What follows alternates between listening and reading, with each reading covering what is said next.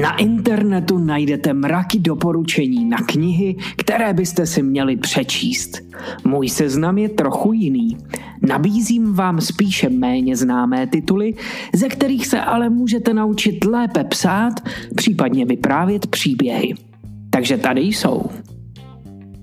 Manuál pro uklízečky Lucia Berlinová Existuje opravdu málo knih, které mě natolik okouzlily, že jsem díky nim v duchu jásal po dobu několika měsíců.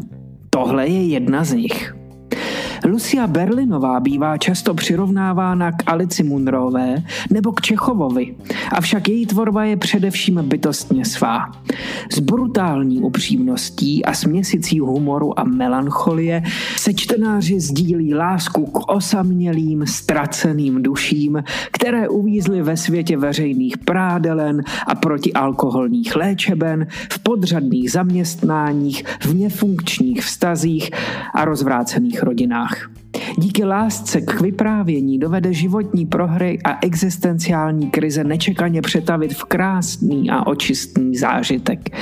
Ze silně autobiografických střípků tak skládá výjimečný a univerzální portrét lidského osudu. No a co se můžete z této knihy naučit o psaní? Za prvé je to hledání velkého tématu ve zdánlivě obyčejných každodenních situacích. Za druhé, jak skvěle vykreslit postavy a jak udělat z nesympatických postav celkem sympatické hlavní hrdiny. No a jako bonus se dozvíte i něco málo o americké nemainstreamové kultuře. Medvědín Frederick Beckman Frederick Beckman je jeden z mých nejoblíbenějších současných světových autorů. Je to skvělý dialogista a nebojí se drobných literárních experimentů.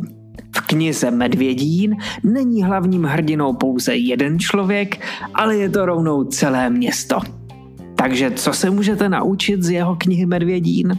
Za prvé, jak psát dobré dialogy. Za druhé, jak vystavět příběh, i když pracujete s netradiční hlavní postavou. A za třetí, Beckman je mistr rozkouskování příběhu do zajímavých a netradičních scén. Krátké rozhovory s odpornými muži. David Foster Wallace Jedna z knih, které bych označil jako povinnou četbu pro všechny spisovatele. Krátké rozhovory s odpornými muži je sbírka povídek, ve kterých se střídá jeden experiment za druhým. Jednou vás autor nechá ponořit se do poznámek pod čarou, jindy zkouší vaši trpělivost při prožitku iniciace mladíka v muže, případně vám ukazuje rozdíly mezi dlouhými a krátkými popisy, a to v povídkách řazených hned za sebou, aby tento tento kontrast pořádně vynikl. Když si přečtete zmíněnou knihu spisovatelskýma očima, dostanete ukázkovou učebnici experimentů s literární formou. A David Foster Wallace se nebojí hrát si a zkoumat limity vypravěčských struktur, manipulace se čtenáři a také s jejich emocemi. Vřele doporučuji, protože se z této knížky můžete naučit, za prvé, jak se dá pracovat s různými formami vyprávění. Za druhé, poznáte, jaké jsou možnosti a limity psaní. A za třetí, jak to vypadá, když si lektor tvůrčího psaní, který dokonale ovládá řemeslo, hraje se čtenáři. Stojí to opravdu za to. Želvou proti zdi Daniela Fischerová. Nyní jedna česká kniha. Opět sbírka povídek. Jmenuje se Želvou proti zdi a napsala ji Daniela Fischerová. 630 uvěřitelných i neuvěřitelných povídek, které jsou provázané víc, než by se mohlo na první pohled zdát. Autorka osobitým stylem a bohatým jazykem úročí celoživotní zkušenosti s lidmi i s literaturou. Tak praví část oficiální anotace.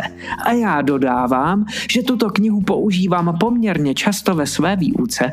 Na vybraných povídkách si totiž hezky ukazujeme základní principy spisovatelského řemesla. Co se můžete naučit vy? Za prvé, jak vměstnat velké téma do super krátkého textu. V tomto je Daniela Fischerová prakticky bezkonkurenční. Za druhé, jak poskládat sbírku povídek, i když spolu vaše příběhy úplně, respektive zdánlivě, nesouvisejí. No a za třetí, jak poentovat krátké povídky. Vzkazy na hlas, kolektiv autorů. Může i krátká zpráva změnit chod věcí? Zastavte se na chvíli a zaposlouchejte se do 12 příběhů, pestrých a různorodých tak, jako autoři sami. Ať už jste dvacítka toužící po vztahu, vášnivý houbař, nadšený archivář, podezřívavá manželka, kosmopolitní gastronom, starostlivá matka nebo středoškolák pěstující trávu, v knize se rozhodně najdete. Možná si přitom také vzpomenete na zprávu, která změnila život právě vám. Poslední tip je audiokniha, která se jmenuje Vzkazy na hlas. Je to sbírka namluvených povídek, kterou napsali mý studenti. Její hlavní téma jsou zprávy, které někomu změnily nebo teprve změní život. A když si ji koupíte, podpoříte navíc české skauty. Tato audiokniha je totiž součástí charitativního projektu Akuna Matata. No a co se z ní můžete naučit? Za prvé, jak v praxi fungují kurzy tvůrčího psaní. Za druhé, že i umění může pomáhat a měnit svět k lepšímu. A za třetí, co všechno se dá zvládnout za pár měsíců, když máte dobrou motivaci. To je napsat, několikrát přepsat a dokončit povídku, naučit se základní teorii tvůrčího psaní, vyzkoušet si školení rétoriky, namluvit si svůj vlastní text ve studiu České televize, naplánovat křest s Vladimírem Javorským a zároveň pomoc Skautskému institutu. A to opravdu není málo. Četli jste některou ze zmíněných knih? Dokážete si z běžného čtení odnést i něco zajímavého pro své vlastní psaní?